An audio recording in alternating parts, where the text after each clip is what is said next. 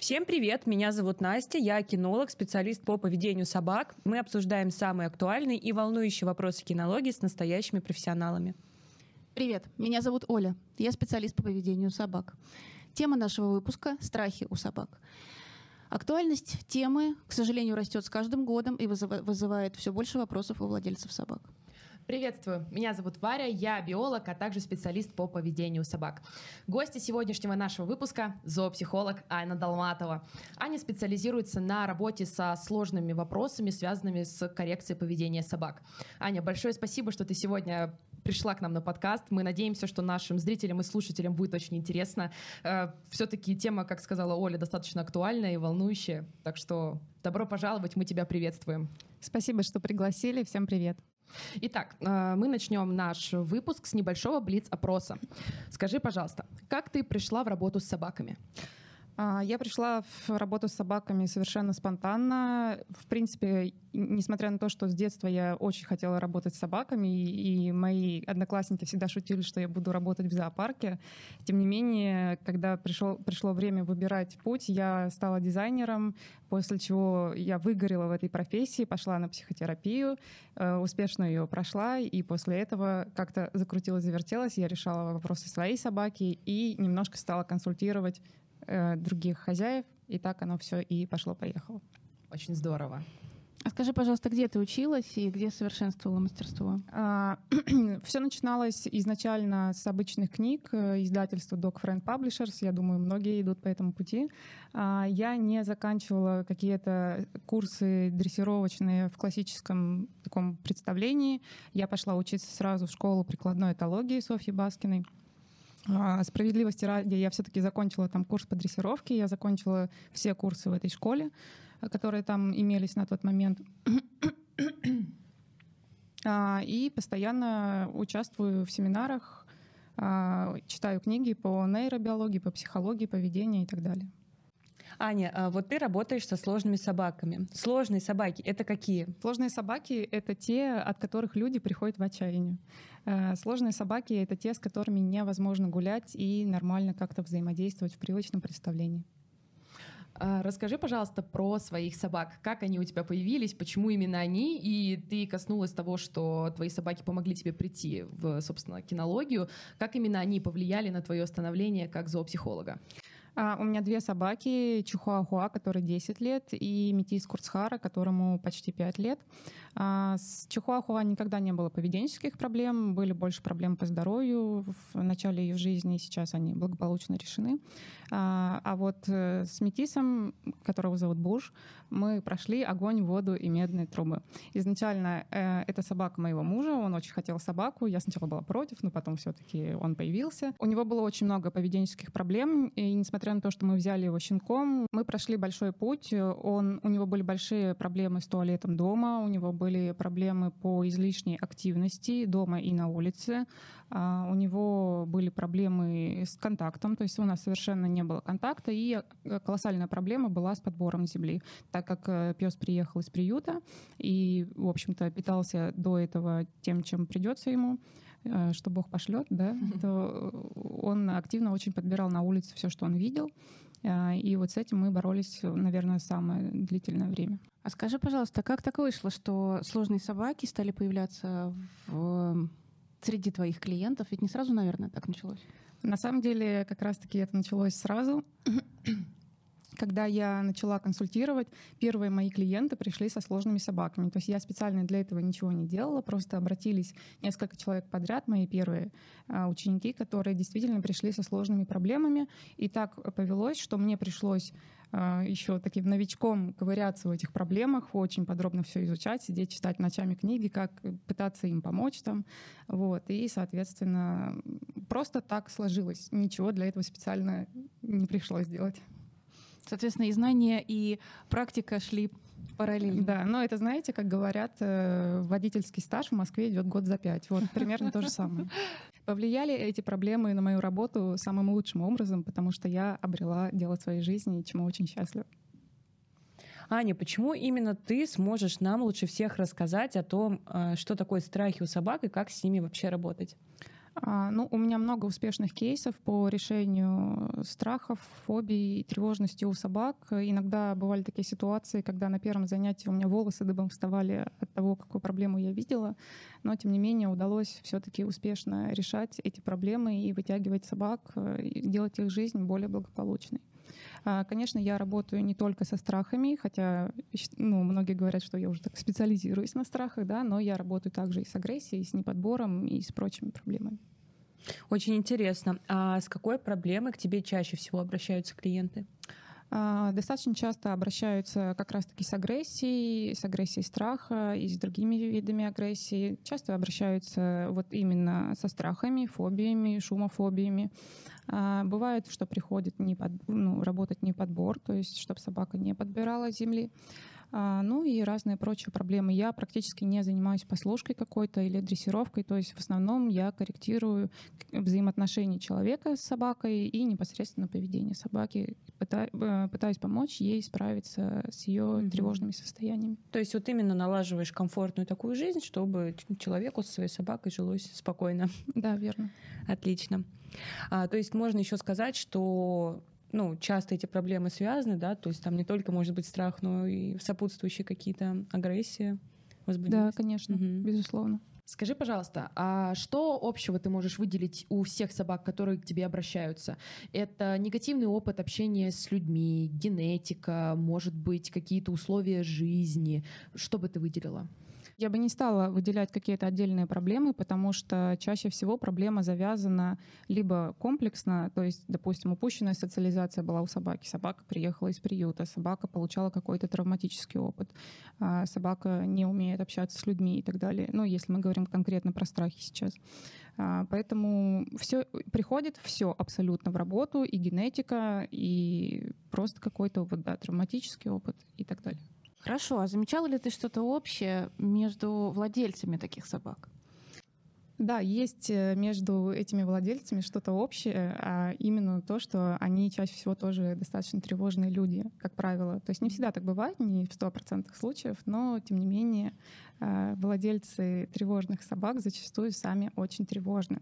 Еще между ними есть э, общий такой фактор, объединяющий, что они очень сильно фокусируются на проблеме своей собаки и буквально забывают даже там о своей личной жизни. То есть они, по сути, живут жизнью собаки, очень сильно за нее постоянно переживают, все силы бросают на то, чтобы ей помочь, выгорают, и их личная жизнь из-за этого ну, превращается в какой-то ад иногда.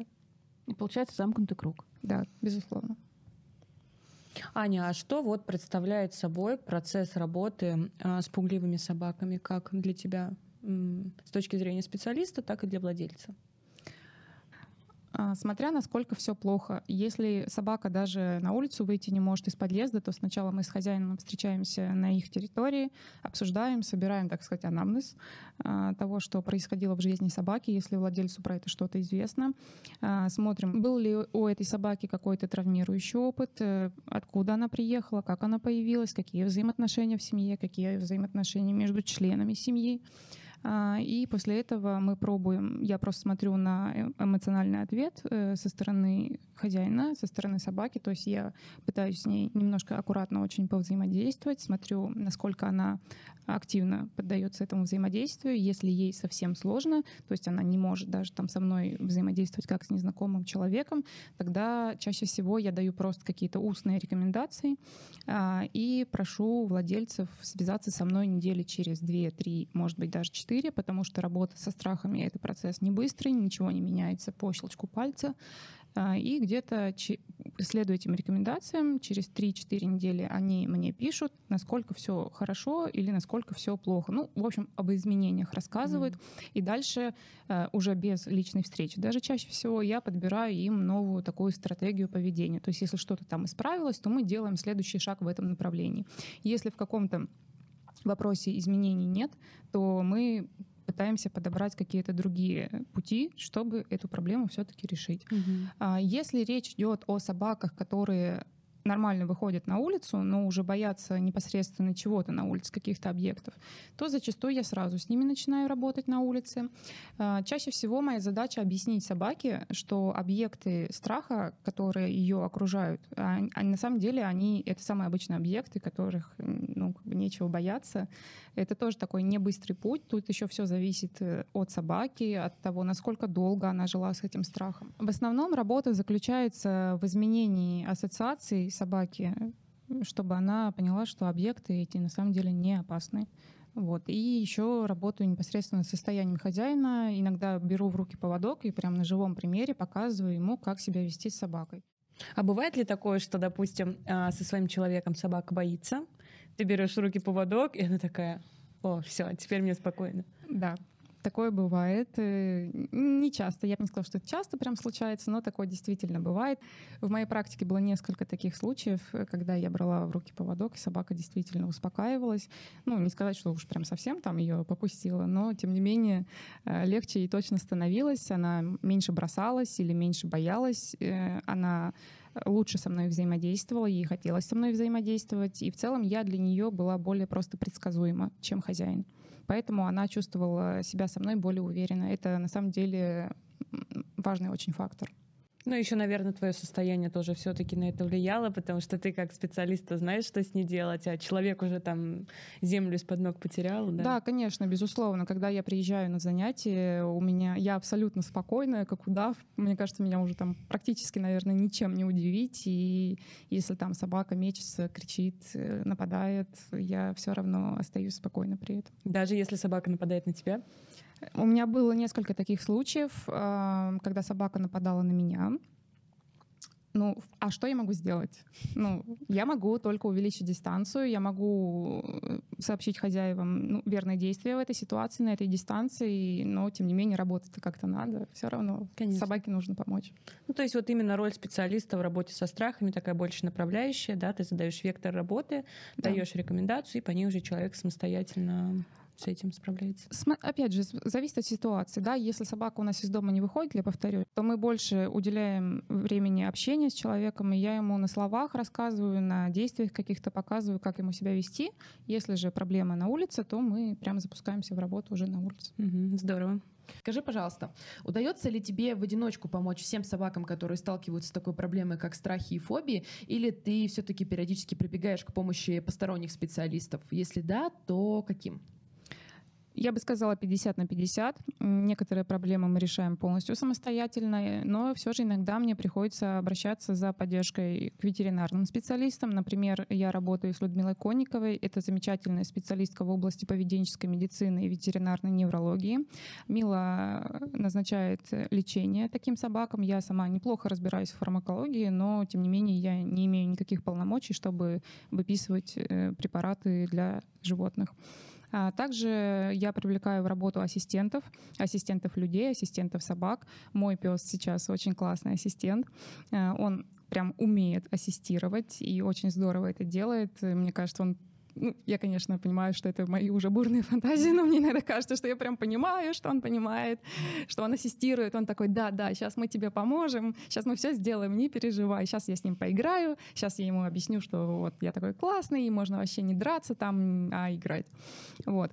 А, у меня есть э, искусственный ассистент, это такая собака, которая выглядит как настоящая. Она очень часто мне пригождается в работе, потому что ну, у меня пока еще не было никого, кто бы из, ну, из клиентских собак понял, что это не живая собака. Плюс я еще так стараюсь, чтобы она прям собаками пахла. Там ее там меня пару раз описали, я такая, вау, классно. Вот, то, что нужно. Вот. И а, людей тоже привлекают. Иногда действительно требуется на занятия посторонние люди. Например, если у собаки есть страх людей, то чтобы люди просто поассистировали, и мы объясняем собаке, что они совершенно не опасны получается такая многогранная, многопрофильная работа, что со всеми-то одинаково работать не получится. Каждому нужен свой определенный подход, свой человек, своя собака, да свой врач, назовем это даже так. Да, безусловно, это так. Но ты знаешь, Варя, мне кажется, это уже такой отлаженный механизм, и я сразу такая, типа, так, с вами мы будем вот это, вот это, вот это. Ну, тут а еще вами, опыт да. влияет. Тут, конечно. Да, ну, в основном я такие решения принимаю достаточно быстро уже на первом занятии. Очень круто. Спасибо. А скажи, пожалуйста, как ты думаешь, что нужно знать специалисту, э, какие-то специальные, может быть, дополнительные знания иметь э, для работы со страхами? Я считаю, что важно изучать последние исследования в области поведения животных, э, в том числе, в частности, в области изучения страхов у животных. А, также я считаю, что с такими собаками нужно работать максимально аккуратно и иногда приходится просчитывать свои шаги на несколько вперед. А, ни в коем случае нельзя с такими собаками работать э, какими-то негуманными методами, использовать какой-то аверсив, потому что это однозначно ухудшит только ситуацию. Не может быть, в принципе, такого, чтобы это как-то помогло в данной конкретном случае. Также, э, также владелец э, все равно должен приложить какие-то усилия, усилия для работы над своим состоянием. Возможно, пойти в личную терапию к психотерапевту. Э, это, конечно, опционально, но, тем не менее, это достаточно хороший такой фактор, который очень помогает в работе с тревожными собаками, чтобы человек меньше стал фокусироваться на проблеме, во-первых, э, и просто научился с этой проблемой жить, и когда у него произойдет такое некое принятие этой проблемы, тогда уже ему самому станет легче, у него появятся новые силы, чтобы работать с такой собакой, и собаке будет проще, потому что состояние человека изменилось и улучшилось в целом. А, и, соответственно, после этого обычно как раз-таки мы получаем первые результаты. Ну, собственно, получается, что в ряду дополнительных знаний нужно именно, нужны именно знания психологии человеческой, потому что зачастую именно ты аккуратно, тонко направляешь человека и, может быть, как-то общи, общаясь с тобой, он понимает, что и ему нужна какая-то помощь, и он ее ищет, идет где-то искать. И это тоже иногда первый такой шаг, он тоже важный. Да, безусловно, это очень серьезный шаг на самом деле. И я очень уважаю владельцев, которые прям максимальные усилия прикладывают для этого том числе идут в психотерапию. Некоторые клиенты приходят, которые уже находятся в психотерапии. В какой-то момент я даже сама стала изучать э, когнитивно-поведенческую терапию, накупила себе книжек, mm-hmm. общаюсь там тоже со специалистами из этой области. Э, для того, чтобы лучше понимать э, своих клиентов и для того, чтобы их лучше поддерживать, потому что у меня была проблема сначала. Я человек не очень эмпатичный, не хочу это скрывать, ну просто так вот не вшито в мою прошивку это изначально. А, и мне иногда сложно помочь человеку подобрать какие-то слова, особенно если человек на консультации плачет, я не знаю, что ему говорить, э, я знаю, что неправильно просто утешать или обесценивать как-то его э, сложности, ну и, соответственно, мне пришлось в том числе учиться тому, как правильно подбирать слова в таких сложных ситуациях. Да, тем более, что человек очень часто к тебе приходит уже в состоянии таком критическом. Да, да, да. и это часто происходит, к сожалению, mm-hmm. да. То есть э, приходят люди уже прям вот бессильные. Бывает такое, что говорят, вы там последняя надежда, мы там уже всех прошли, и если вы не поможете, то мы будем принимать какие-то радикальные меры. И вот с такими клиентами я общаюсь максимально аккуратно. Безусловно, я никогда таким клиентам не делаю никаких прогнозов, ничего не обещаю, но и свою речь я очень тщательно выстраиваю, mm-hmm. когда с ними разговариваю, mm-hmm. чтобы ничего абсолютно лишнего не сказать. Блин, это так грустно, когда люди приходят в последний момент. Аня, вот страхи у собак, что это вообще такое, как это работает, и пугливая собака — это что такое за зверь? Um, Страхи — это вообще изначально эволюционный механизм, который животным помогал выживать. Другой вопрос, насколько этот страх рационален. То есть зачастую этот страх просто не имеет под собой никакой основы, по сути. То же самое с тревожностью. Тревожность — это когда ты находишься в ожидании этого страха, но по факту его объекта этого страха ну, не присутствует в ситуации, но ты заранее беспокоишься о том, что вот сейчас должно что-то случиться. Бояться реально угрожающего объекта — это нормально. Бояться объектов, которые не угрожают, это не очень нормально. Поэтому моя задача — объяснить собаке, что объекты, которых она боится, в принципе, безопасны. А чего, в принципе, боятся собаки?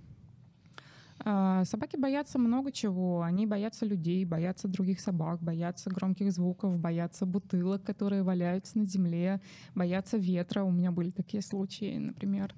А, в общем, на самом деле страхи такие иногда бывают совершенно непредсказуемые. Казалось бы, что такого там, потому что дует ветер или летят листики, но тем не менее встречаются собаки, которые боятся даже этого. А как это выглядит? Ведь не всегда сразу понятно, и не каждому понятно, что собака боится. Как это понять? Это очень хороший вопрос. А, зачастую владельцы действительно пропускают первоначальные проявления страхов, и из этого как раз-таки формируются уже такие более глубокие страхи, фобии, тревожность. А, конечно, есть собаки, по которым сразу видно невооруженным глазом, что они боятся. Как правило, на это указывает их язык тела, то есть хвост поджимается к животу, уши прижаты, собака либо замирает, либо нападает. Кстати, вот нападение из-за страха часто очень путают с охраной, то есть говорят, вот, эта собака меня... С агрессией, да. Да, эта собака меня охраняет, э, смотрите, как здорово, а собака просто облаивает какой-то объект, потому что она действительно его боится. И это называется агрессия и страха, в общем-то. И ни о какой охране тут речи даже близко не идет. А, но иногда просто даже у щенков появляются какие-то сигналы. Например, э, собака приходит на какую-то площадку, чтобы побегать с другими собаками, и другие собаки начинают просто в эту собаку играть.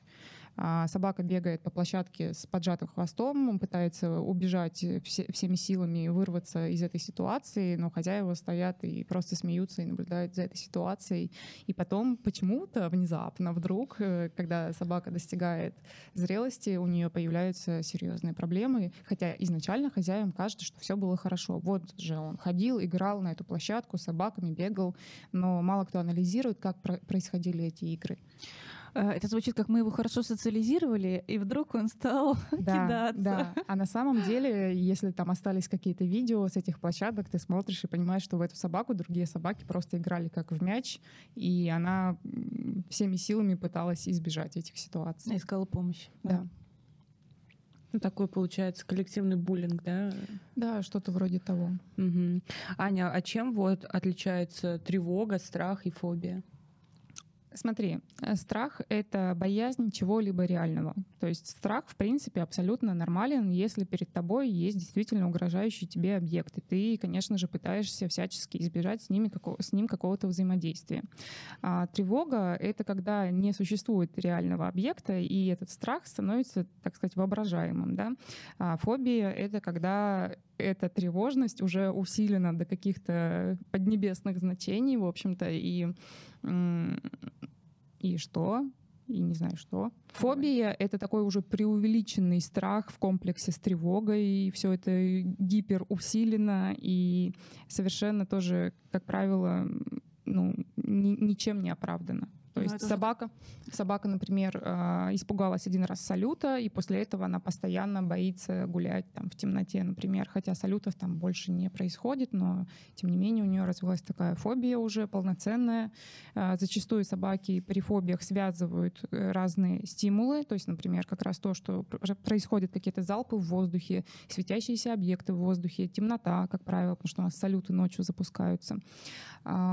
И, в общем-то, при фобии собака очень плохо себя уже контролирует. То есть если собака просто испугалась чего-то разово, то есть испытала какой-то страх, который был объективен, она в состоянии вернуться к своему владельцу как к базе безопасности. А когда же у собаки есть фобия, чаще всего она уже совершенно не контролирует свои эмоции и не в состоянии, как правило, прибежать, вернуться к хозяину, и, скорее всего, она убегает куда-то очень далеко. Угу. Ань, ты этого коснулась немного ранее в нашем подкасте. А действительно ли люди путают страх с чем-то другим? Да, конечно, такое встречается нередко. А, действительно, люди часто путают страх с некой охраной. И люди на улице, которые совершенно не владельцы собак, когда их облавят, говорят, о, какой у вас там охранник, какой защитник. Ну и сами хозяева тоже иногда приходят на консультацию. И, ну, допустим, вопрос какой-то не связан со страхами, условно, там собака подбирает, и параллельно я вижу, что собака кого-то облаивает на улице. А, конечно же, это тоже все взаимосвязанные проблемы, когда собака нервничает на улице, она в том числе компенсируется через то, чтобы подбирать что-то с земли. А, я обращаю внимание на эту проблему, а хозяева говорят, ну это же он нас охраняет, мы, в общем-то, даже поощряем это поведение. Ну, еще не часто сейчас уже, но встречается иногда такие высказывания, что ну, он просто выделывается. Вот он просто просто вот он там какой-то плохой, выделывается, делает это специально и так далее. Но такое, к счастью, уже реже встречается, действительно. А вот вопрос, который, э, по которому до сих пор идут дискуссии, по-моему, в среде профессионалов тоже, э, специалистов. А можно ли страх подкрепить все-таки? И если покормить собаку в момент испуга и испытанного страха, можно ли закрепить его? А, смотри, вкусняшкой подкрепить страх нельзя.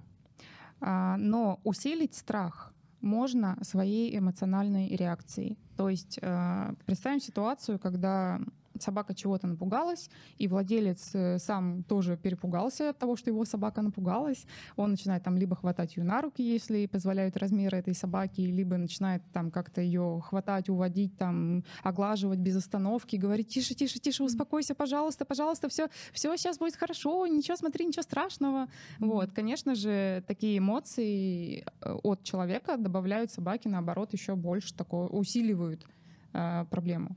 Слушай, в ветклиниках часто такая картина, Да. когда хозяин сидит, очень активно гладит Да. собаку, гладит, гладит Да. в очереди. Тут не стоит еще забывать, что дополнительная стимуляция за счет оглаживания Мгм. происходит. То есть э, э, это все равно стимул, так или иначе, который добавляется в этой ситуации. И да, действительно, очень часто такое в клиниках встречается, когда собаки их вот постоянно успокаивают, тише, тише, тише, а собака такая, о, господи, сейчас точно что-то будет. М. Если случится так, что не мы подкрепим этот страх, а кто-то посторонний, то есть, э, грубо говоря, собака лает на человека от страха, потому что он близко, человек там условно не услышал этот лай, сам по себе что-то ему сбрело в голову, он повернулся в другую сторону и ушел, и собака такая, о, это я обозначил, человек ушел, значит, в следующий раз я буду лаять сильнее, чтобы он точно не подошел ко мне. А, и да, и нет. Смотри, это все-таки вот когда он уходит, это подкрепление, да, действительно происходит в этот момент. Но все-таки, когда человек, допустим, подходит, собака его облаивает, а он не понимает, и наоборот, тянет, наоборот тянет к ней руки, говорит, ой, какая замечательная собачка, а собачка еще больше начинает при этом бросаться, чтобы даже укусить, может быть, руки чело- человека. А, вот в этот момент усиление страха действительно может произойти. То есть представим, что человек, там, хозяин работал со своей собакой активно, а, пытался решить эту проблему, чтобы собака не боялась людей, но тут вдруг в парке кто-то подходит и начинает тянуть руки к нашей собаке, и мы получаем такой некий откат после этого. Да, усиление страха может произойти. А, И если собака облаивает какой-то объект, и объект удаляется из поля зрения, да, это тоже а, будет собаку подкреплять. Я полаяла, человек или там какой-то объект пропал, все, мой лай сработал. Прекрасно. Ну, кстати, еще и другая собака может подкрепить, Да. э, усилить Да, страх. усилить. Или даже э, как бы вызвать его, если не было у нашей собаки Да. страха, но она видит э, Да, это ну, состояние по, другой по собаки. аналогии, да, по аналогии. Как крупные собачки, всегда их интересует почти, когда маленькая собачка лает, они так наклоняются, ой, а ты что, лаешь на меня? И собачка такая, нет, пожалуйста, я же тебе показываю, не, трогай меня. не Да. убивайте меня. Аня, вот есть еще такое мнение, что собаку нельзя поддерживать моменты страха, а, иначе она будет потом манипулировать и делать вид, что она боится. И правда ли это вообще? Собаку поддерживать можно и нужно. А вопрос, как мы это делаем. Если все время тревожным тоном успокаивать собаку и постоянно ее оглаживать, то мы только ухудшаем ситуацию.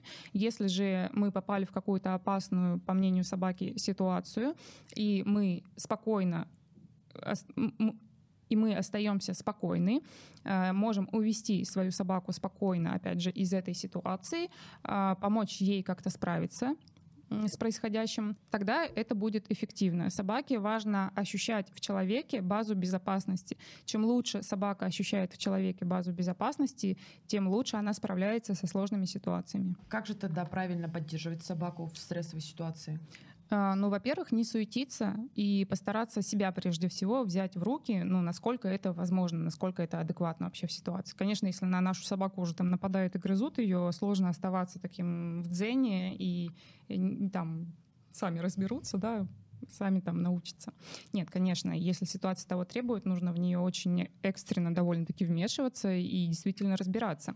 А, Важно интенсивно не работать поводком в таких ситуациях и не пытаться собаку отвлечь от объекта страха.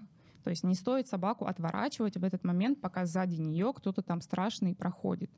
То есть мы должны собаку увести на безопасную дистанцию. В принципе, мы заранее можем собаку в спокойных ситуациях научить быстро отходить. Это называется экстренный разворот. Мы можем научить собаку экстренному развороту, быстро удаляться от объекта страха и там уже работать э, с сменой эмоций. Аня, когда ты говоришь работать поводком, что ты имеешь в виду? Может быть, это рывки или какие-то подергивания или натягивания, что именно? Да всякое бывает. Э, хозяева начинают нервничать, начинают суетиться и начинают очень резко работать поводком, хаотично совершенно. Собак, собаку это еще больше путает, и она вообще не понимает, что происходит. Или, например, собаке страшно, в этот момент она получает рывок и еще только больше укрепляется в небезопасности этой ситуации. Mm-hmm. Я видела такую ситуацию в жизни. А, я шла с подругой, у нас была собака, и нам навстречу шла, шла женщина с чихуахуа. И вдруг она видит нас, у нее становятся стеклянные глаза, а, а собачка идет, но она как бы нормальная. И она резко просто на ошейнике поднимает свою собаку в воздух, хватает ее, естественно, собака начинает орать, да, потому что что такое, куда я взлетела, вот, поэтому... Э, у меня тоже такие ситуации были. У меня большая черная собака, и многие владельцы маленьких собак боятся мою собаку, э, хотя он живет дома с чихуахуа, и он их просто обожает. Тем не менее, да, владельцы тоже очень боятся и начинают своих собак действительно прям в воздухе даже придушивать ошейником. Для меня это просто дикий стресс обычно тоже в таких ситуациях. Mm-hmm, ну, конечно. Людей можно понять, как бы они же не знают, как поведет себя посторонняя собака. И, конечно, это лучше прорабатывать, лучше объяснять, что так не нужно делать, но достаточно часто мы встречаемся с людьми, которых не шибко-то волнует благополучие посторонних людей и их питомцев. И такая mm-hmm. реакция с тем, что дернуть, поближе к себе прижать, это просто попытка защитить от незнания, от беспокойства. Как бы такое даже с детьми бывает. Да, ты на самом деле совершенно права. Люди действительно просто не понимают, э, как э, нужно действовать в таких ситуациях. И, в общем-то, даже они ну, не беспокоятся о том, чтобы изучить э, этот вопрос, э, за что, в общем-то, их нельзя тоже обвинять, потому что, ну, может быть, собака — это одна из маленьких частичек ее жизни, они не хотят погружаться как-то глубоко в поведение собак и в то, как им помочь. Поэтому я на прогулках, когда гуляю с большой собакой, я не позволяю ему подходить э, к маленьким собакам, если вижу, что это может создать проблемы.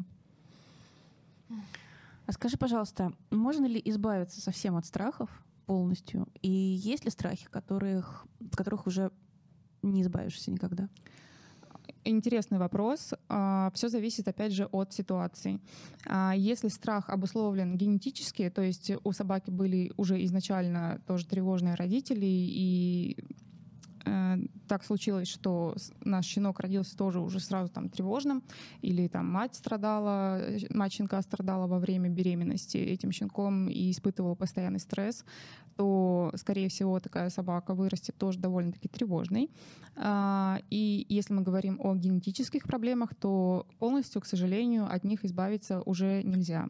Можно улучшить значительно качество жизни этой собаки, но в остальное время придется ну, буквально регулярно заниматься поддержанием этого состояния. Если же мы говорим про собаку, у которой, в принципе, никогда не было проблем, и вдруг она чего-то там разово испугалась, тогда, скорее всего, 99,9, что этот страх удастся побороть.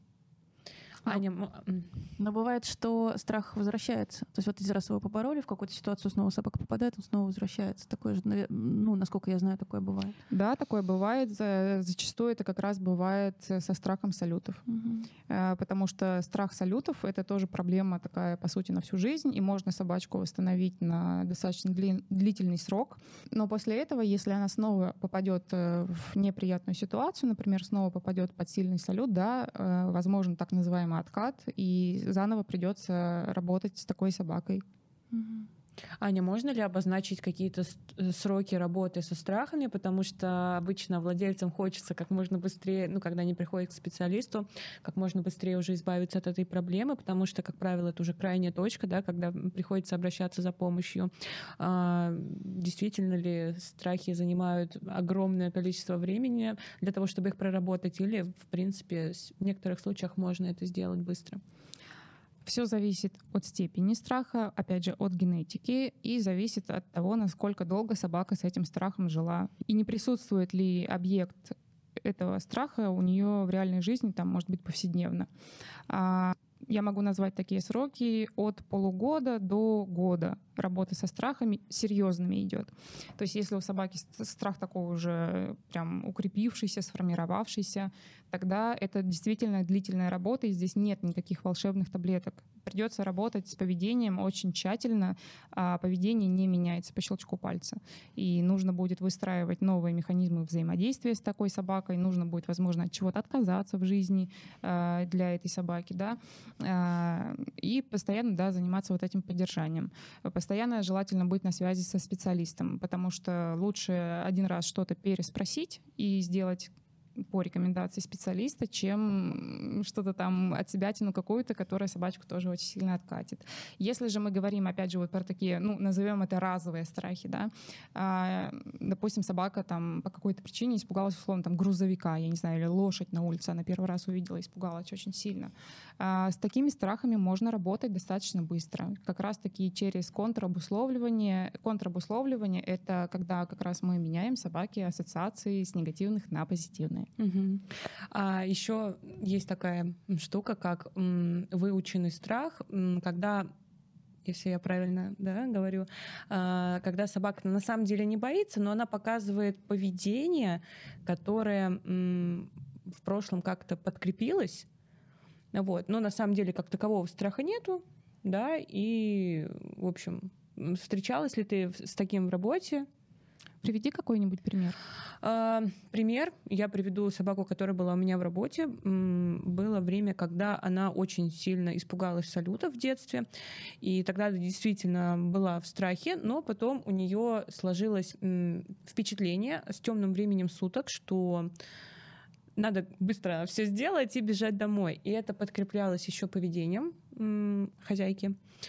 То есть она вот. позволяла ей Она позволяла ей бежать, она бежала за ней, она сама паниковала. Угу. Вот, соответственно, потом с этой собакой вышла на улицу я, и я ей сказала, что мы никуда не побежим. Вот, а, и она правильно. такая, а, окей. Да. То есть действительно ли это был страх, или это просто какой-то вот, ну, скажем, стереотип, да, такой сложился у собаки? Изначально это был страх, безусловно. А потом это просто стало поведенческим паттерном. То есть собака поняла, что ну, действительно ей страшно. То есть если бы у нее не было какой-то тревожности по поводу того, что сейчас разорвется салют, она бы дальше гуляла нормально и вполне справлялась бы. Э, я предполагаю, что там, скорее всего, сначала случился страх, который быстро перерос в тревожность, то есть ожидание да, угу. вот этого стимула постоянно. А, и после этого еще, да, действительно, подкрепление со стороны хозяина, что да, если ты хочешь там быстренько сделать дела и убежать, то давай мы скорее с тобой побежим, и я при этом еще буду тебя очень сильно успокаивать. Господи, угу. ты мой бедненький, несчастненький. Вот. И э, ту стратегию, которую ты выбрала, она на самом деле очень грамотная, а, потому что иногда стоит буквально собаке один раз показать, что, ну, дорогой, как бы все нормально, давай, блядь, зачем сразу бежать домой? И собака такая, о, так. А так можно было? Да, э, ну ладно, ну давай попробуем. То есть мы занимаемся как раз-таки изменением этих поведенческих паттернов, которые у собаки уже сложились. Угу. Аня, может ли быть такое, что собака боится своего человека? В каких ситуациях это может произойти и что делать, если это уже происходит? Да, такое может быть.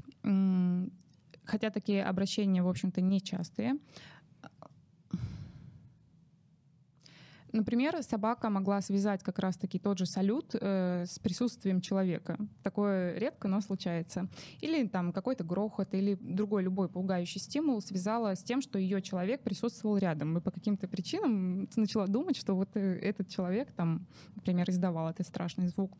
А, также, конечно, собака может бояться своего человека, если он с ней ну, банально, негуманно обращается, там бьет ее, конечно, собака будет бояться такого человека, mm-hmm. безусловно. Mm-hmm. А как вот объяснить то, что а, в некоторых ситуациях, ну, действительно, человек пугает периодически свою собаку, но потом он становится вдруг нормальным, mm-hmm. он становится ласковым, нежным, и собака прям очень радуется, она к нему тянется, и в другой аналогичной ситуации он снова ее пугает, и она пытается всеми силами там к нему прижаться, допустим, как-то его облизывает. Угу. Почему это происходит? Очень интересный вопрос. Речь идет о небезопасном типе привязанности, когда хозяин э, зачастую непредсказуем для собаки, то есть он то ее гладит, то ругает, то гладит, то ругает, то он ее любит и валяется с ней на диване, то он ее там ногами пинает на улице или одергивает постоянно поводком.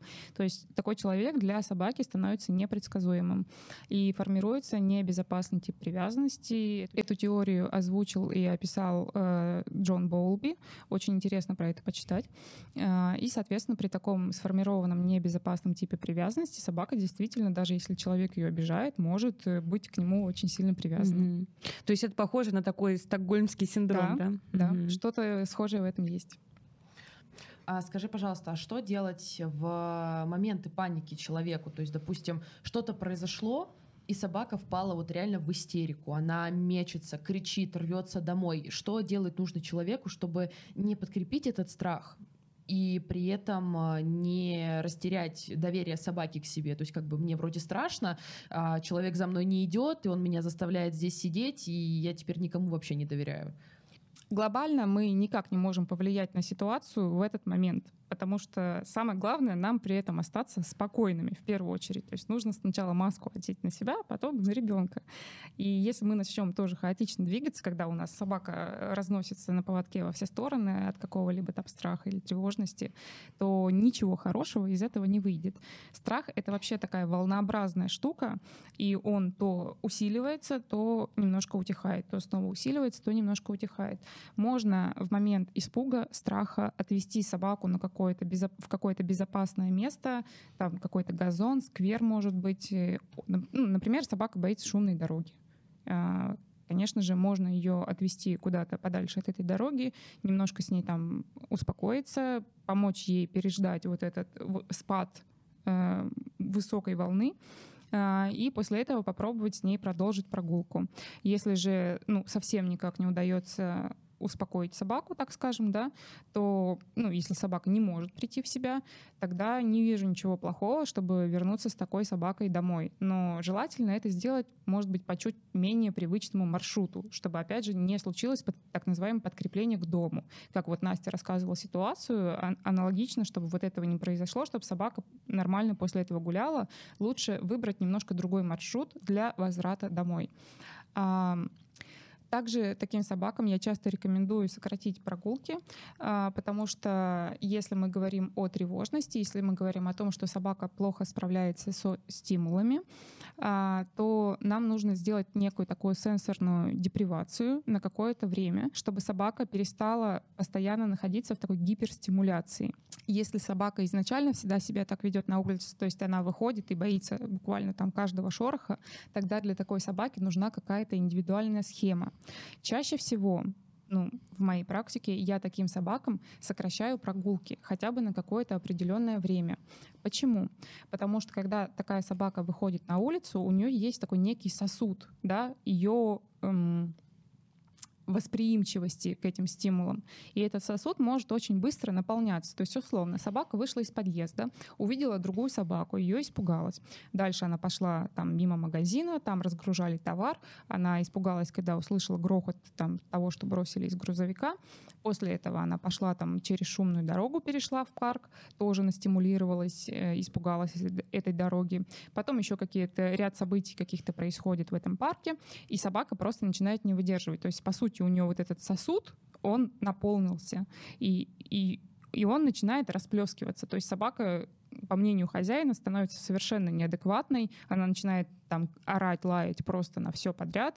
А, она не может справиться, она обращает на все внимание, она очень много суетится, она очень много крутится, ее невозможно контролировать никак поводком, то есть она тянет во все стороны, она пытается там как-то нападать, или наоборот, она может даже уйти в запредельное торможение. Это когда собака просто, по сути, такая села, и все, я никуда не пойду, я ничего не буду делать, э, делайте со мной что хотите просто. Вот. А, поэтому таким собакам необходима некая сенсорная диета, а, чтобы они немножко успели прийти в себя, потому что такие проблемы еще, как правило, завязаны на гормональную систему. Вырабатываются гормоны стресса, а, и допустим, вырабатывается кортизол, да, и чтобы кортизол немножко улетучился, так сказать, из крови, нужно 72 часа в среднем на это. И вот собаке нужно как можно больше отдыхать и спать, чтобы происходило вот это вот, э, вот это чтобы происходили эти процессы в организме. А, а если мы будем такую собаку постоянно все равно водить каждый день на двухчасовые прогулки, то кортизол просто никуда не девается, наоборот, все больше и больше накапливается, плюс истощаются там надпочечники, которые его вырабатывают.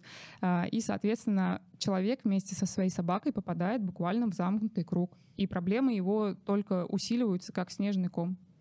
Очень часто, когда я сокращаю собакам прогулки, предлагаю хозяям сократить прогулки, мне задают вопрос, ну как же собака будет гулять там, не знаю, по 30 минут в день вместо двух часов? Так вот, ребята, не всем собакам нужно гулять 2 или 3 или 5 часов в день. Если вы где-то прочитали там на Википедии, что вот это такая собака, которая там 5 часов в день должна гулять, то я хочу вам сказать, что все очень индивидуально то все очень индивидуально. И если психика собаки, нервная система не справляется со стимулами внешними, не нужно эту нервную систему еще больше перегружать. Наоборот, нужно эти стимулы ограничивать хотя бы на какое-то время, дать собаке выдохнуть. А, и после этого уже заниматься заменой ассоциаций с негативных на позитивные. Мне вообще нравится здесь аналогия с когнитивно-поведенческой терапией, про которую мы выше поговорили. То есть мы, по сути, грубо говоря, вот если это так перенести на опыт с собаками, занимаемся тем же самым. Mm-hmm. Это хорошая аналогия.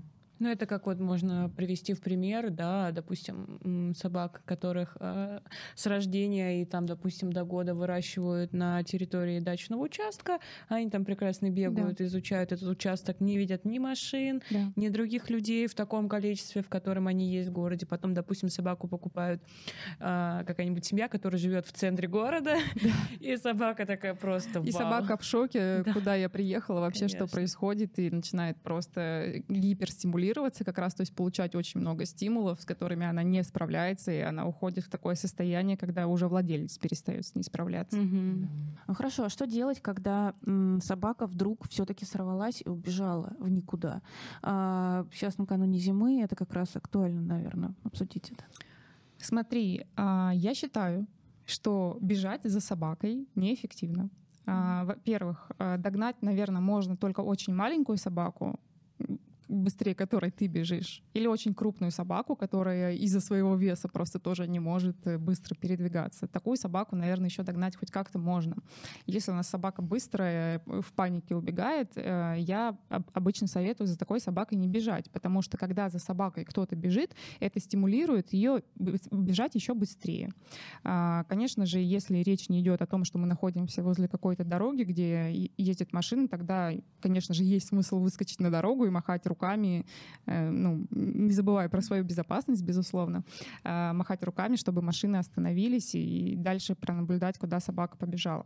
Но в целом, если собака убегает и хоть как-то поддерживает какой-то зрительный контакт с хозяином, то рекомендуется убегать от собаки.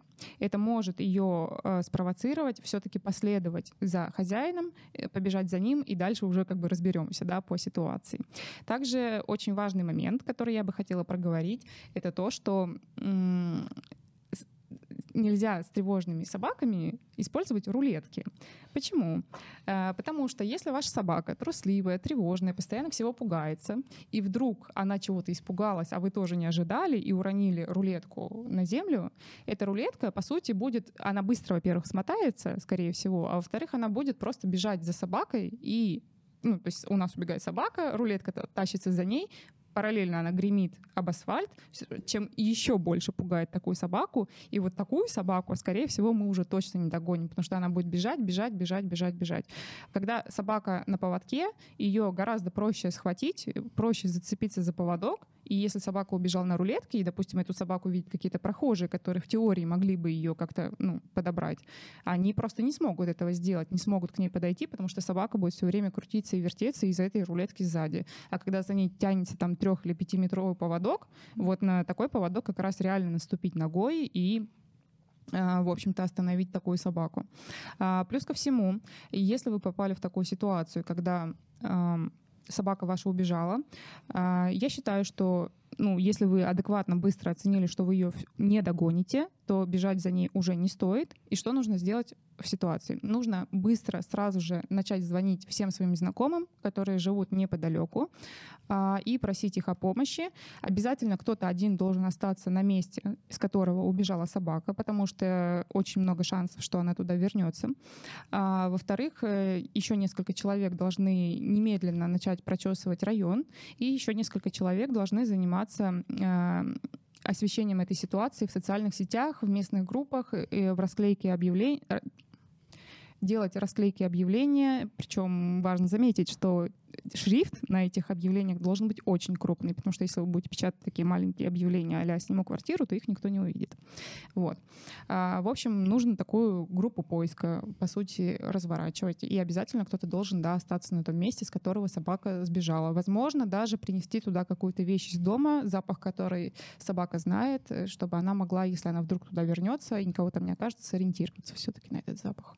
Я слышала такой способ. Если собака убежала, то нужно, а, ну, в общем, как солнышко, да, ты остаешься в одной точке и просто в разные стороны делаешь лучи свои, как угу. бы э, запах, запах. Да, угу. оставляешь, чтобы если собака вдруг наткнется на твой запах, чтобы угу. она просто по этой, ну, как бы дорожке вернулась. Да, ну, мне приходилось участвовать, на самом деле, несколько раз в э, масштабных поисках собак.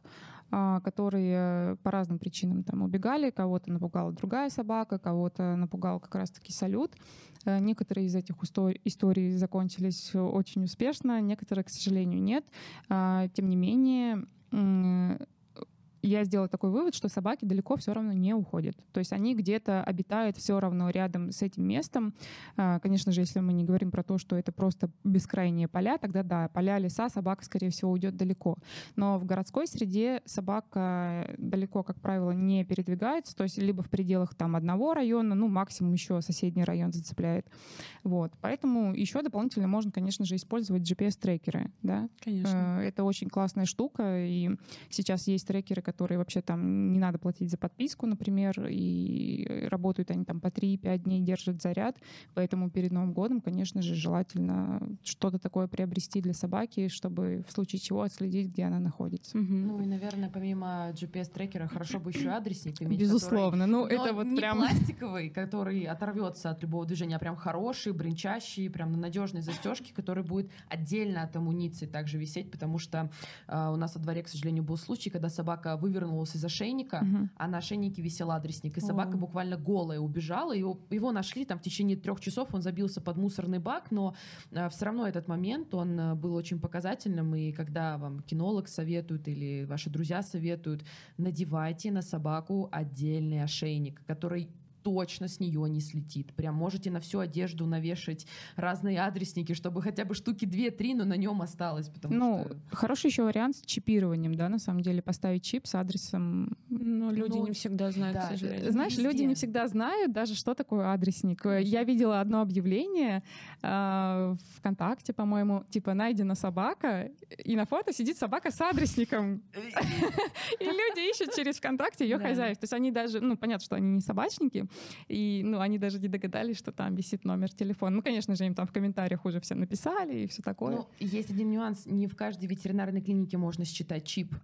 Как бы Везде. Лучше забивать, конечно, данные в, в самую популярную базу. Такие базы у нас есть. Ну, еще знать, да... к каждым людям, куда обращаться.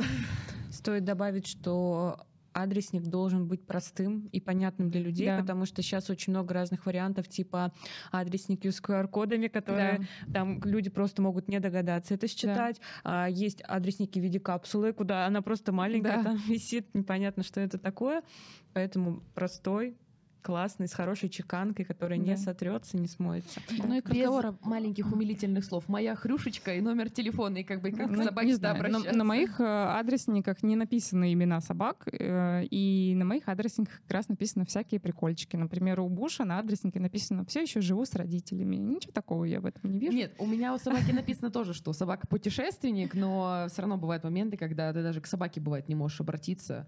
Был случай, когда у собаки это, потерялась собака за городом, и на нем прям крупными просто буквами было выбито его имя, и мы не могли близко к ней подойти, и сидели вот так вот просто с биноклем, высматривали кличку собаки, чтобы понять, как к нему обратиться, потому что только после того, как произнесли его кличку, он немножко осмелел. Кыс-кыс-кыс. Ну, не кыс-кыс-кыс, там был бублик, но мы не поняли, что это бублик, пришлось Слушай, высматривать. мы как-то раз нашли собаку и повезли ее в ветклинику, чтобы проверить, все ли с ней нормально. Она видно, что она была домашняя, но тем не менее она потерялась. Мгм. Это был не кастрированный кобель, и, скорее всего, он побежал за течной сукой, и дальше он потерялся в районе. И мы повезли как раз в клинику, чтобы посмотреть, нет ли у него чипа.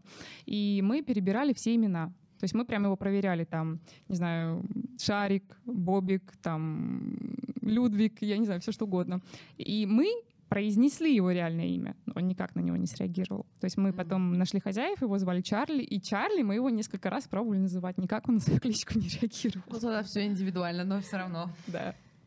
Ну и я хотела немножко добавить к разговору об амуниции, что э, если есть риск того, что собака может сорваться, если э, страхи салютов, если зима, и вот это все, то нужно, э, ну, наверное, проговорить для владельцев, что качество амуниции надо проверять. Да, обязательно. Что проверять все карабины, все кольца, все стропы, и вот это вот все, то есть нужно, чтобы э, не просто шлейка где-то лежит, и никогда уже человек не приглядывался к ней с тех пор, как, как ее купил, а Мгм. нужно именно, да, проверять.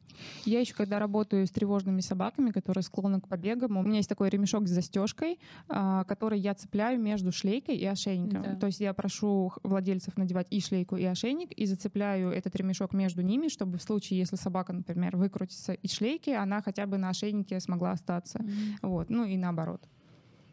А, Хорошо, а что делать, если, допустим, ну, у человека пугливая собака, он с этим работает, возможно, даже успешно, но есть посторонние люди, которые а, пугают собаку, возможно, они это делают неосознанно, возможно, они это делают с целью самозащиты или, может быть, для того, чтобы просто поглумиться, да, там, поиздеваться над человеком.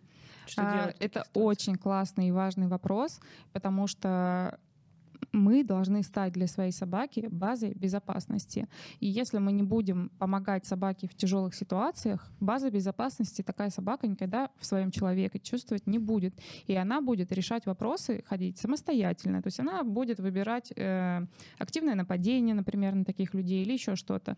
Поэтому если а, к нашей собаке кто-то там пристает на улице и совершает какие-то действия, которые неприемлемы для такой собаки, особенно если мы тут упарываемся, работаем с этой собакой, не покладая рук, а тут вдруг кто-то появляется, какой-то там пьяный человек, да, и начинает там, не знаю, свои руки пихать к этой собаке или, Или там, орать, да, там, орать, ну да, угрожать. что-то- что-то делать, да. всех, да. А, Важно, конечно же, быстро и адекватно оценить ситуацию, безусловно, и попытаться из нее как-то очень спокойно выйти. Если человек адекватный, просто по незнанию что-то делает, нужно его резко ограничить. Нужно сказать, не подходите к моей собаке, не трогайте мою собаку и уходить.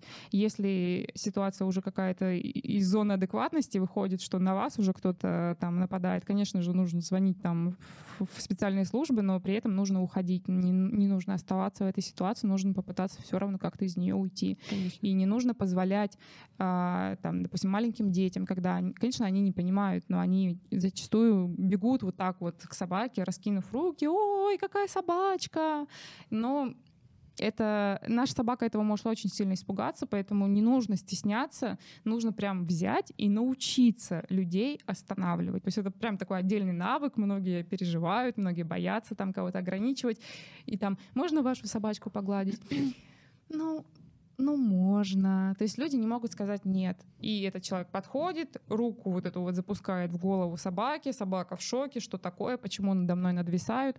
А, таких историй допускать не надо с тревожными собаками. Нужно сказать, нет, вы знаете, извините, моя собака боится. Если человек со- совсем не понимает, скажите, что у вашей собаки лишай. И, скорее всего, после этого люди уже не захотят трогать вашу собаку. Да, но еще некоторые владельцы, они видят в этом какую-то свою выгоду, они заводят, допустим, собаку а, крупной Да. по- породы, может быть, это какая-нибудь малинуа, они говорят, вот у меня защитник, Каны Корсы, Ротвейлеры, да, Да. вот эти все собаки, а, поскольку у них в прошивку встроена, да, там защита своей семьи, а, они могут среагировать в такой ситуации, когда они, в частности, испугаются, то есть они пойдут в активное нападение, то самое. И в итоге э, человек потом за свою вот эту вот, скажем так, попытку решить ситуацию за счет собаки, он сам поплатится, Да, возможно. а, и может быть, там на него обратятся в суд, да? Я не знаю, как Да, России все что угодно. практика есть, что усыпляют тех собак, которые ну, нападают. Не знаю. Ну, у нас, по-моему, такой практики нет, насколько мне Ну, в известно. США М, точно, да, В США вот точно есть. есть. А, ну, банально человек может начать мстить и попытаться как-то сам с твоей собакой да, расправиться. Да, есть люди, которые там буквально угрожают там застрелить с окна. Да, у меня даже у самой был такой случай. Вот у моих тоже учеников Да. недавно было. У нас случай. позавчера было, мы с собакой пришли на пятачок, и на пятом этаже раздавался выстрел. Короче, в нас дед из окна стрелял из пистолета. Не пули, а травматические вот эти пульки маленькие, пластиковые. Я не услышала удара пули об траву, но это было жестко. Я, это вообще это было очень стрёмно. больной. Причем я, кстати, не поняла, откуда щелчок. Я слышу откуда-то сверху. Поднимаю голову, он вот так вот стоит просто из окна. Мне на бушу недавно из окна окурок кинули. Пиздец. Так, ладно. А, Ань, есть э, такой почему-то популярный метод э, работы с собакой, есть у нее страхи, так называемое погружение в среду, когда собаку буквально заставляют взглянуть глаза в глаза своему страху, столкнуться с ним нос к носу, и почему-то считают это эффективным. Скажи, пожалуйста, что ты думаешь об этом методе, и реально ли он работает, и вообще допустимо ли с собакой, у которой есть страхи и фобии, работать подобным методом? Это очень многогранный вопрос. Смотри, а, во-первых, метод погружения я никогда в своей работе не использую, а, потому что он действительно такой очень, а, как это сказать, Чреватый. Он чреват последствиями, да. А, Он может настолько сильно усугубить ситуацию, что потом с этой собакой ну просто вообще невозможно будет работать, и на всю жизнь можно получить такой- такие проблемы для этой собаки, что потом их вообще никак не исправить. А, Тем не менее, мы не можем, к сожалению, этого отрицать. Иногда этот метод работает. Но работает он достаточно редко, и предугадать, сработает он или не сработает, э, совершенно невозможно. Э, Поэтому лучше не рисковать с этим, то есть не погружать собаку сразу в эту ужасную стимульную среду и в те, в те а, не предъявлять те стимулы, которых собака очень боится, А, потому что действительно психика, ну, по-русски говоря, отъехать может после этого. Другой вопрос, э, что своему страху нужно смотреть в глаза. Вот ты проговорила это. Отчасти здесь есть доля правды. То есть не нужно э, собаку пытаться отворачивать от объекта страха, как это часто делают. Э, Потому что когда нам страшно, мы не можем нормально думать про еду, там, про то, чтобы поесть, смотреть на своего хозяина, сидеть в глаза и так далее. Если собака способна это делать, когда она боится, то, скорее всего, у нее страх такой очень легкий, потому что при истинном страхе собака должна держать объект своего страха в поле зрения. Э, Очень часто, кстати, э, используют такую схему, как лад, для решения проблемы страхов у собак. Но, как правило, лад как раз-таки не работает. Почему? Потому что в этом протоколе собака все время отворачивается, теряет зрительный контакт с этим стимулом, которого она боится. А, Представьте, что вы оказались в комнате с гигантским пауком, и у вас жуткая фобия. То есть вот я лично сама там боюсь очень сильно пауков, до ужаса просто. А, И представьте, что вы оказались в комнате с гигантским тарантулом, который для вас совершенно непредсказуем. И если вам кто-то будет подходить и 100 рублей вам пихать там за пазуху, то вряд ли вам эти деньги сейчас вообще нужны будут. А, Потому что вам непонятно, что сейчас будет делать этот тарантул, и нужно постоянно его мониторить, если вы не можете выйти из этого помещения. А, И, в общем-то, только спустя время вы можете понять, что он, допустим, там, ну, не пытается там с вами ничего сделать. Поэтому объект страха, в принципе, должен быть всегда в поле зрения. Если вас кто-то будет отворачивать от этого объекта, вы будете бояться его еще больше, потому что он может напасть со спины, например. Поэтому, если возвращаться к методу погружения, то это, на мой взгляд, плохой метод. Есть гораздо более эффективные и гуманные методы, а, которые можно делать постепенно и более качественно потом будет э, улучшение происходить у собаки. А, Ну и, в общем, да. Ань, на твой взгляд, э, что недопустимо категорически в жизни с такой собакой, в работе с такой собакой? Ой, ам, во-первых, конечно же, негуманное отношение. То есть какой-то аверсив, там, допустим, строгий ошейник, электроошейник. У меня есть собака в районе, которая очень боится улицы и ходит при этом на строгом ошейнике. Ну, Вот это прям печальная картина такая очень. А, то есть с такими собаками, конечно же, недопустимо э, какое-то применение силы. Э, с такими, таким собакам очень важна предсказуемость, как раз-таки, да, про которую мы поговорили. То есть хозяин должен быть для собаки максимально предсказуем, и ситуации, в которые они попадают, тоже должны быть максимально предсказуемыми. Та же там ветклиника, та же там, не знаю, поход куда-то в кафе условно, какие-то процедуры, которые мы сейчас будем делать, стричь когти. То есть не, не нужно хватать собаку, там, скручивать ее и начинать ей обрезать когти. Э, проще собаку приучить к стрижке когтей.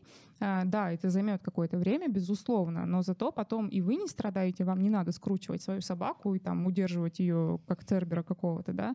Э, и собаке комфортно и приятно, когда она просто лежит расслабленно и стрижет когти.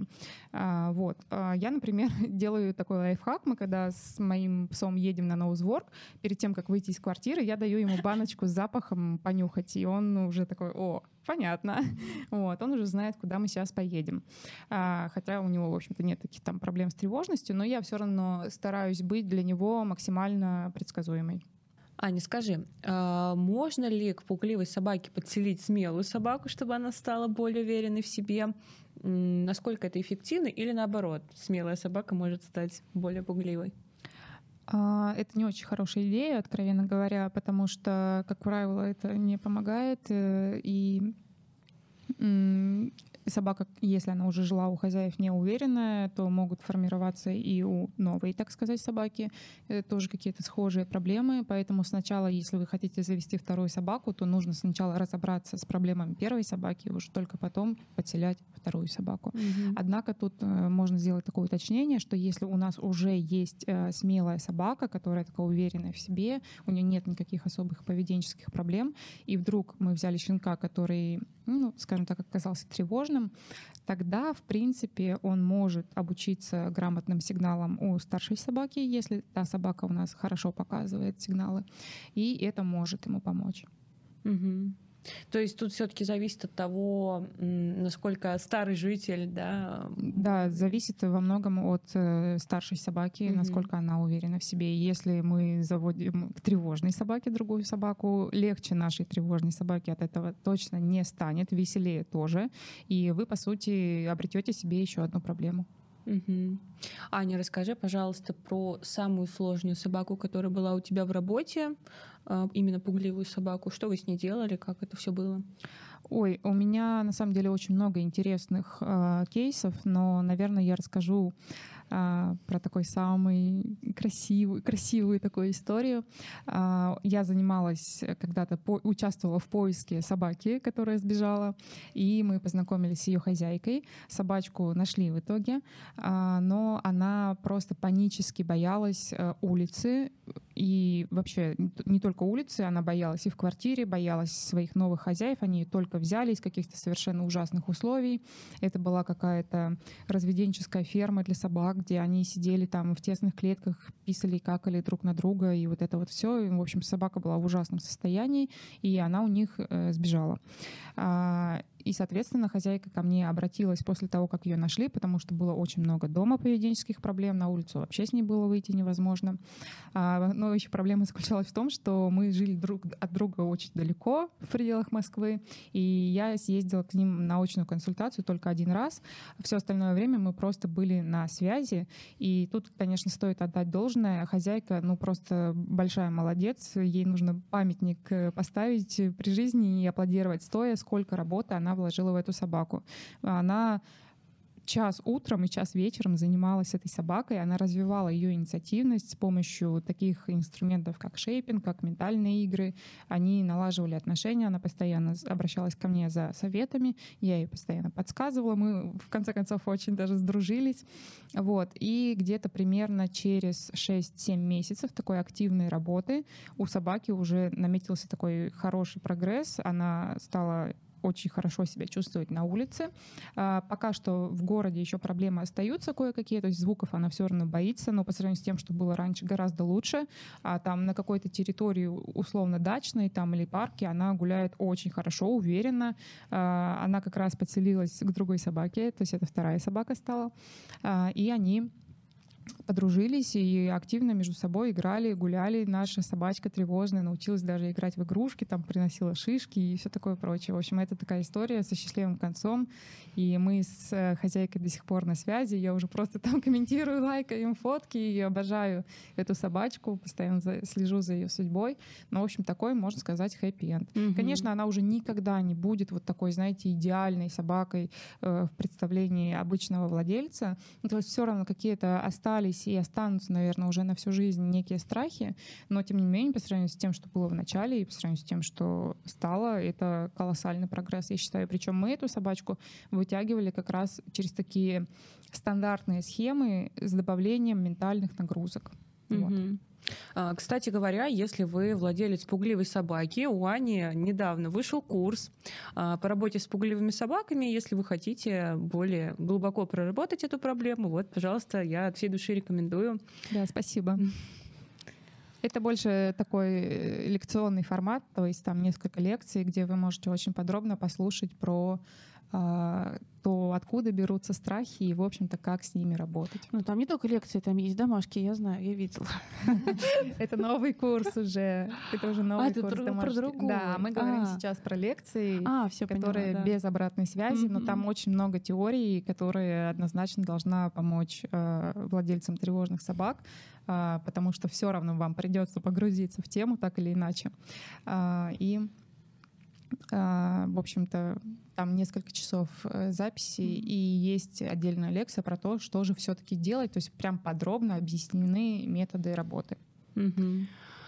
Аня, спасибо. Здесь, наверное, э, самое время дать какие-то напутственные слова владельцам, которые либо уже живут с такими проблемными, назовем их, пугливыми собаками, собаками, испытывающими страх, э, либо людьми, которые, может быть, готовятся и знают, что, возможно, они возьмут собаку из приюта, возможно, им предстоит жизнь со щенком, которому сложно э, в городе. А, что бы ты им сказала?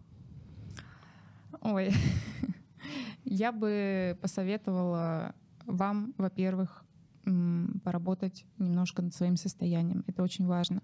Пока вы сами а, не поборете свои какие-то страхи, да, там, за собаку и вообще в целом. То есть если вы там боитесь мужчин на улицах, да, там каких-то непонятных, и ваша собака тоже начала бояться таких мужчин, то нужно сначала работать непосредственно со своим состоянием и с этой проблемой у себя. А, может быть, стоит э, в каких-то ситуациях обратиться к человеческому психологу, да, чтобы вам помогли проработать тоже эти страхи. А, я рекомендую вам все-таки учиться замечать за своей собакой не только что-то плохое и проблемное, но и что-то хорошее, потому что так или иначе, скорее всего, это все равно присутствует в вашей жизни с собакой.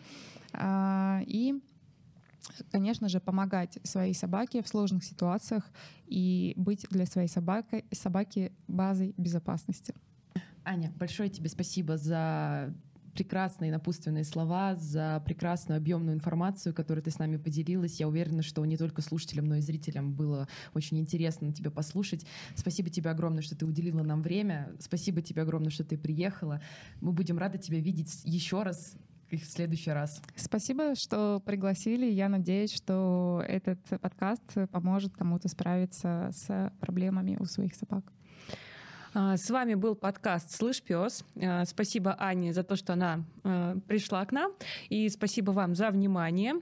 До новых встреч в новых выпусках. Я везла икеевского хаски, вот здесь вот у меня куртка расстегнута, и вот так вот сидит собака.